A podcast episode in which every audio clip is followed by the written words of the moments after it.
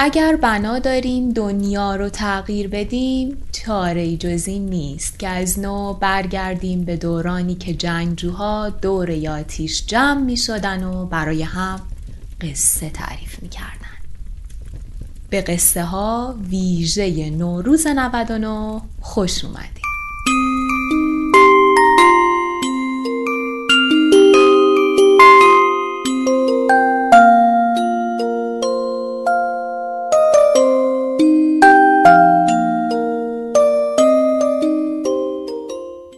مجد فتاحی هستم و امیدوارم قصه ها تا این لحظه باب میل دلتون بوده باشه.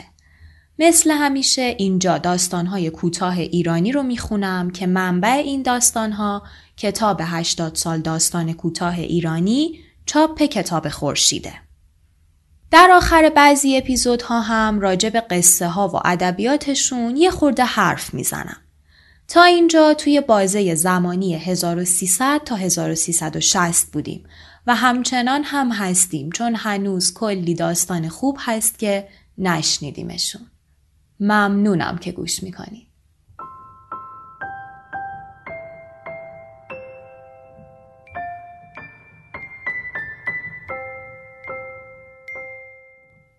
اپیزود چهاردهم به تاریخ چهارده فروردین 1399 قصه مرد بخش دوم محمود دولت آبادی میان گودال کاروانسرا از حلبی پاره و آهنهای زنگ خورده خرمنی درست شده بود.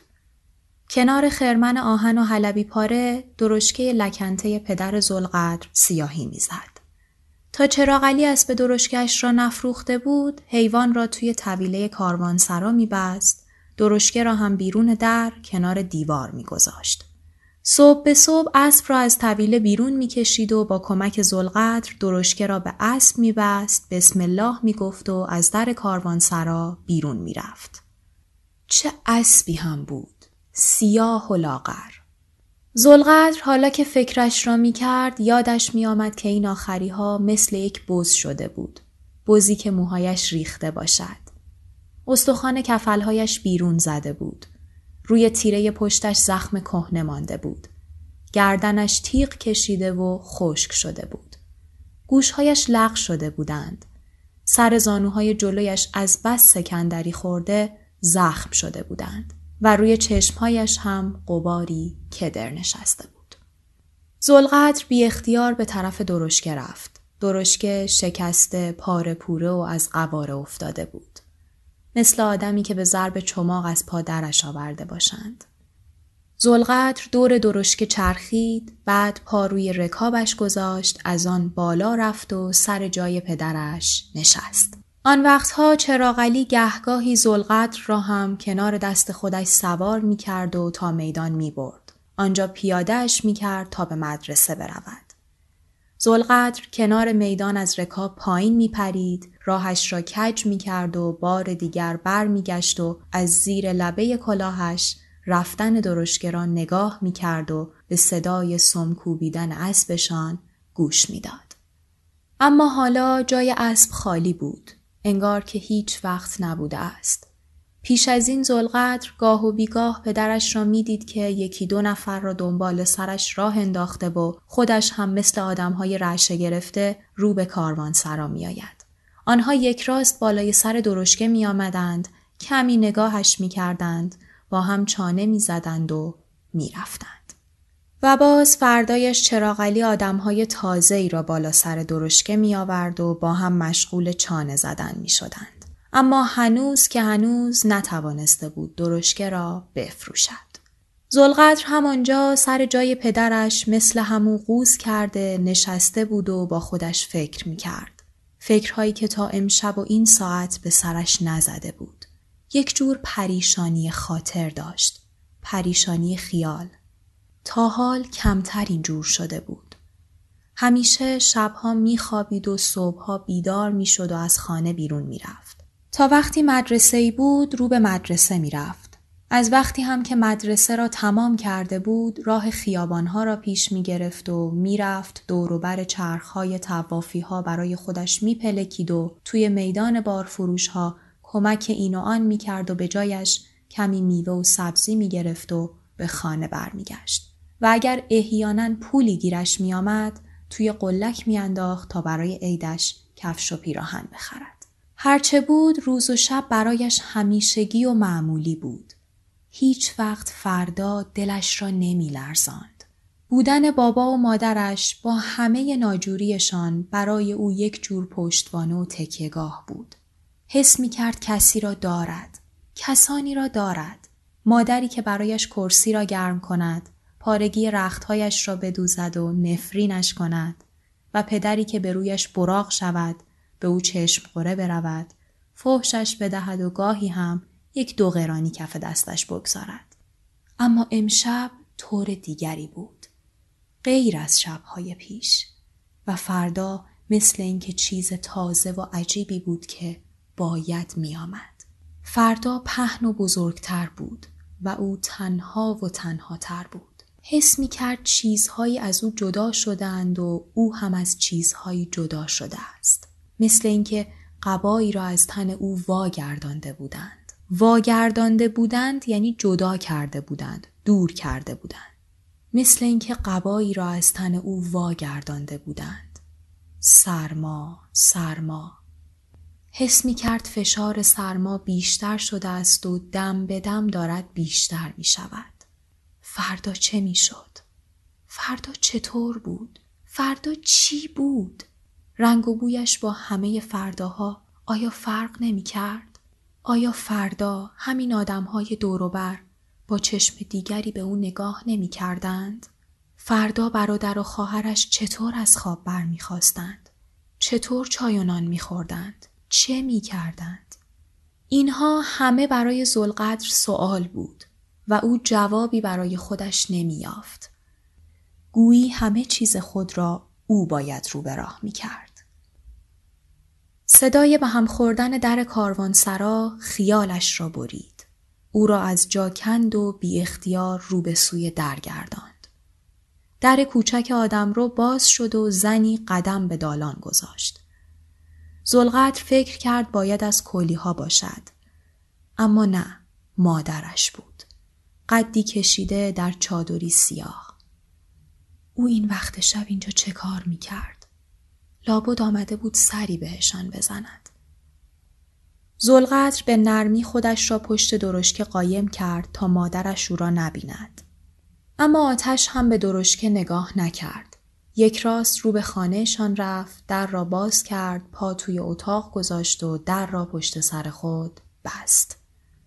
زلقدر با خود گفت حالا چی کار می‌کنه؟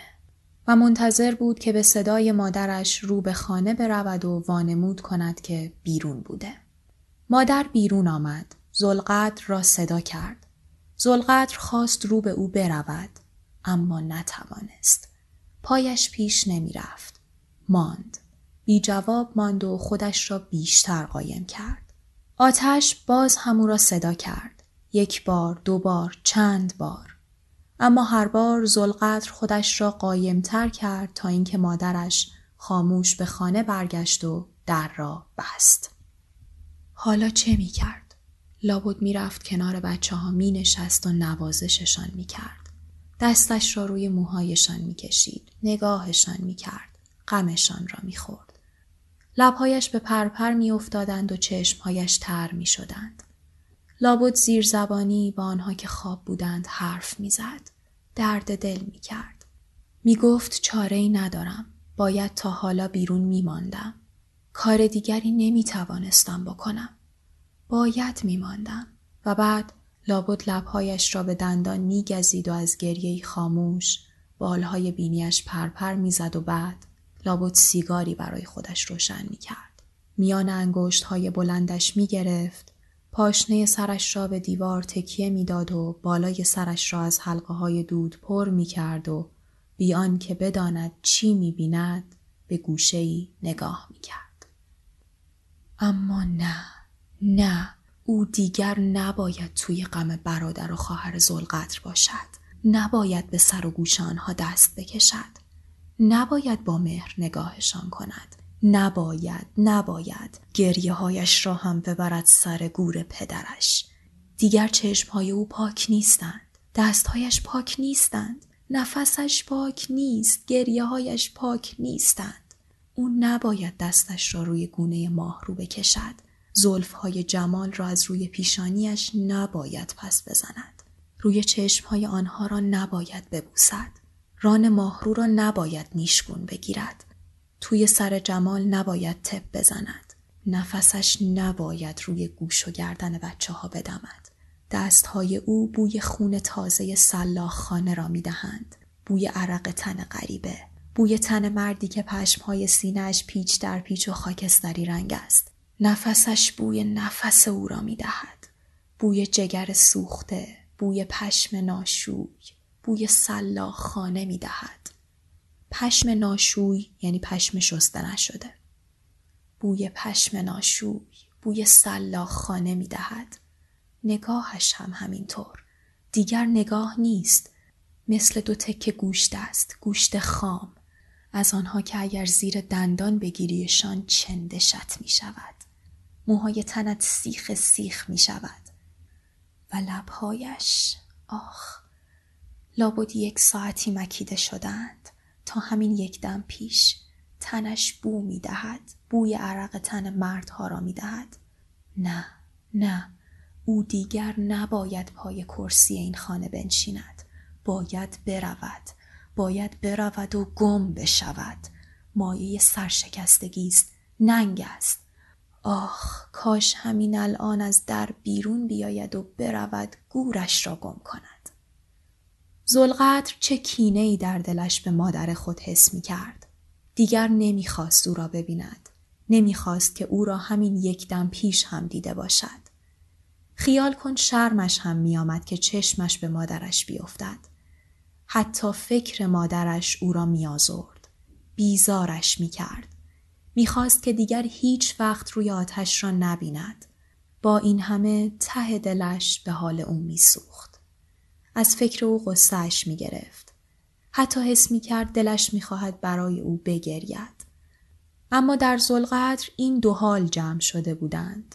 هم بیزاری هم مهر هم خواستن هم نفرت انگار با یک چشمش برای مادر میگریست و با یک چشمش خشم داشت همین بیشتر مایه آزارش می‌شد قلبش پر از سوزن باید آتش به خواب رفته باشد زلقدر پاورچین پاورچین به پشت در آمد و گوش داد هیچ سر و صدایی نبود فکر کرد آن خیالاتش هم شاید راست نبوده چون اینطور پیدا بود که مادرش خوابیده است.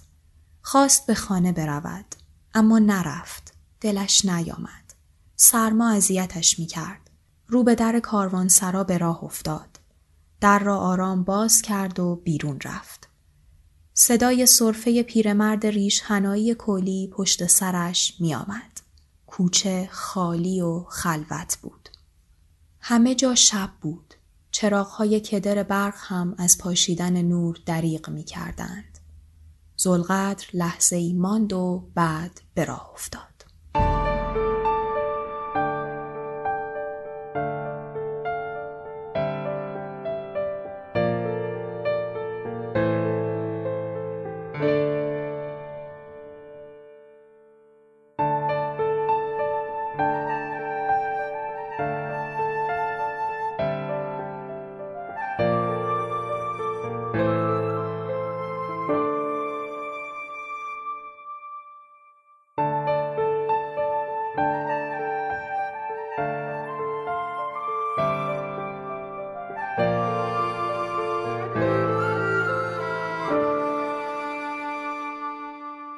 کنار دیوار میدان بارفروش ها آتش درست کرده بودند.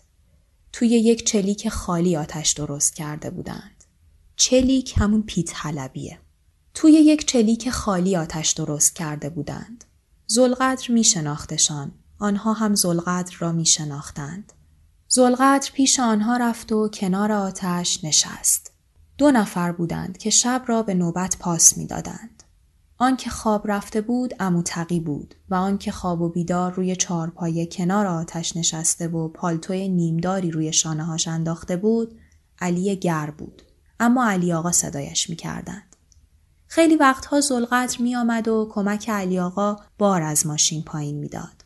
علی گر خیلی هم جوشی بود و یک دم زبانش بیفوش قرار نمی گرفت. زلقدر هم وقت کار به های او خو داشت. از او دلگیر نبود چون به کارش می‌زد. چطور این وقت شب از خونه زدی بیرون؟ زلقدر کنار حلبی آتش نشست و دستهایش را روی حرم شعله گرفت. علی آقا چشمهایش را با پشت دست مالید و به زلقدر نگاه کرد. ها؟ زلقدر همچنان خاموش و نگاه در آتش ماند. علی آقا با تکه تخته ای آتش را جلا داد و گفت سر شبی باباتو دیدم که لول می‌خورد و سرپایینی می‌رفت. زلقدر باز هم بی جواب ماند. علی آقا گفت ننتم حالا دیدم که داشت میومد. همینجا تو میدون از ماشین پیادش پیاده شد. هرچه را که علی آقا می‌خواست بگوید زلقدر می‌دانست. بیشترش را هم نمی‌خواست که او بداند. علی آقا یک استکان چای مانده برای زلقدر ریخت و جلوی او گذاشت و پلک های سنگینش را برهم گذاشت. زلقدر گفت بخواب من بیدار میمونم. علی آقا خودش را گرد کرد و کنار چلیک آتش خوابید. زلقدر چایش را خورد و به نزدیک گرما خزید. دیگر خواب از سرش پریده بود. به خیابان خالی چشم گرداند. پاسبانی و سگی آن طرف میدان در سایه روشن دیوار پرسه می زدند. زلقدر رو گرداند. شب خیلی گود بود و خیالات زلقدر خیلی سمج بودند. دیگر داشت از دستشان زله و عصبانی می شد. اما چاره هم نمی‌دید تا بتواند از گیرشان رها شود. مثل مگس دورش کرده بودند. اما مگر این شب تا کی می‌خواست طول بکشد؟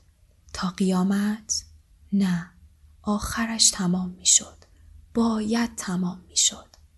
مثل دوده سیاه بود و مثل چرکی که به پشت دست بچسبد به روح زلقدر چسبیده بود. باید آن را میشست. باید از خودش دور می‌کرد. دیگر تا به این را نداشت که زیر این دیگ سیاه یک بار دیگر هم فکر و خیالات گزندهش را دوره کند. نه حاصلی نداشت که چی بشود مثل اینکه آدم با دست خودش صد تا بچه کجدم را به جان خودش بیاندازد کجدم یعنی اقرب مثل اینکه آدم با دست خودش صد تا بچه کجدم را به جان خودش بیاندازد برای چی که خودش را بچزاند؟ نه. باید شب را تمام کرد. باید شب را به سر آورد. به سر آمد اما پر ترین شبهای عمر زلقدر بود. چه طولانی و دراز بود. یک دالان سیاه و بی سر و ته. اما روزنه در آن پیدا شد. سحر پیشانی خود را گشود میدان به جنبش درآمد. علی آقا برخاست و زلقدر را دید که همچنان روی خاکسترهای گرم چلیک خم مانده است. علی آقا پس سرش را خاراند و گفت حالا تو بگیر بخواب. جا گرمه. زلقدر برخاست. حس می کرد استخوانهایش تیر می کشند. تنش را کش داد و گفت نه من میرم خونه. کار دارم. علی آقا چند تا پرتقال و سیب مانده توی یک پاکت ریخت و به دست زلقدر داد. زلقدر پاکت را گرفت و رو به کاروانسرا به راه افتاد. سنگ تراش ها هنوز دست به کار نشده بودند. گلولای کف کوچه یخ بسته و سفت شده بود. کولی ها تک و توکی از خواب بیدار شده و یک لطه در کاروانسرا را باز گذاشته بودند. زلقدر پا به دالان گذاشت و رو به در خانهشان رفت. در را که باز کرد مادرش را دید که بخچه بندیلش را بسته چادر به سر کرده و می‌خواهد از خانه بیرون برود. آتش پسرش را که دید ایستاد. به او براغ شد و گفت شب کجا بودی؟ زلقدر به حرف او التفاتی نکرد. حتی به مادرش نگاه هم نکرد. از کنارش گذشت و به کنار کرسی رفت. بغل دست خواهر و برادرش نشست. آتش به او برگشت. از چشمهایش خون میبارید. دندانهایش را روی هم فشار داد و گفت هر جهنمی که بودی خوبه حالا من میرم و دیگه بر نمیگردم که شکل نحس شماها را ببینم.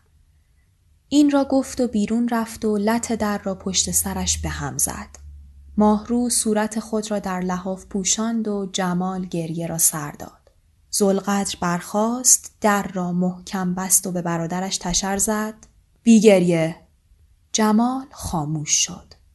زلقدر روی کرسی نشست آرنجهایش را روی زانوها گذاشت و سرش را پایین انداخت.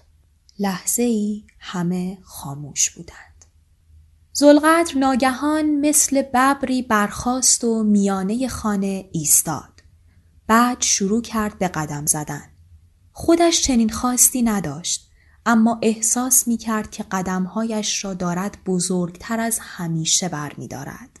کنار دیوار را گرفته بود می‌رفت و برمیگشت و دندان بر هم میسایید. راه سه ساله را باید یک شبه میپیمود. همین شب باید از میان هزار شب میگذشت. فشرده فشرده. تا مرد شدن او هزار شب راه بود. روبرو چشمش به کلیجه پوستین کهنه پدرش افتاد که به میخوابیزان بود. کلیجه نوعی لباس روی است. کوتاهتر از پالتو و قواه و معمولا تا روی ران میاد. روبرو چشمش به کلیجه پوستین کهنه پدرش افتاد که به میخاویزان بود. این نیم پوستین کهنه را پدرش وقتی می پوشید و بالای درشکش می نشست که برف می آمد. اما حالا دیگر خیلی پاره پاره شده بود. به تن نمی ماند. زلقدر کلیجه را از میخ وا گرفت و آن را بی اختیار روی دوشش انداخت. کنار در آینه شکسته به دیوار بود. جلوی آینه ایستاد و به خودش نگاه کرد. چه بزرگ شده بود. حس می کرد شانه هایش پهن شده. قدش کشیده شده و پشت لبش مو درآورده است. نه، سبیل باریکی زیر بینی خود حس می کرد.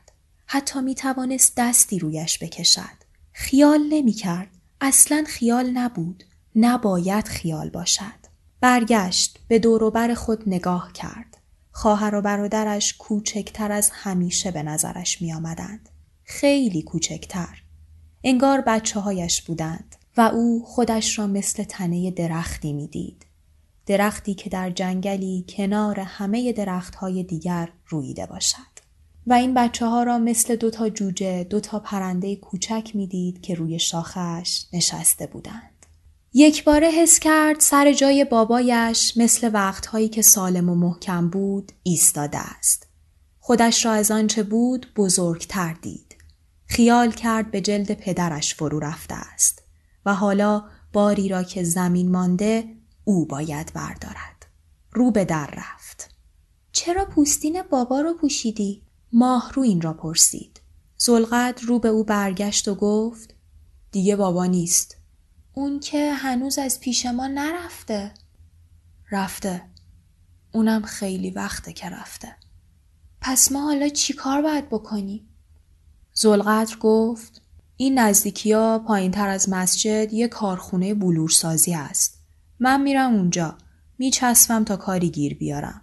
تو هم میری مدرست. ماهرو گویی جان گرفت. از زیر کرسی بیرون آمد و به جای هر حرفی گفت چای و نون نمی‌خوری برا درست کنم؟ امروز نه. باید زودتر برم. اما فردا چرا؟ زلقدر کلیجه پوستین را خوب به شانه هایش کشید و از در بیرون رفت. ماهرو جویده جویده گفت من چی؟ برادر شانهاش را گرداند و به او گفت مگه یه حرف و چند بار می‌زنن؟ خواهر خاموش شد. زلقدر پا از در بیرون گذاشت و رو به در کاروان سرا به راه افتاد. اوستانیاز پیرمرد کولی از در خانهش بیرون خزیده بود و داشت وضو می گرفت. و چراغلی باز هم دو نفر را دنبال سر خود به راه انداخته بود و داشت به طرف درشکه شکستش می برد. چراغلی زلقدر را که دید التفاتش نکرد. زلقدر هم بابایش را نگاه نکرد. به پیرمرد کولی سلام داد و از در کاروانسرا بیرون رفت. توی کوچه به راه افتاد و کوشید تا قدمهایش را بلندتر از همیشه بردارد. قدمهایی مثل قدمهای یک مرد.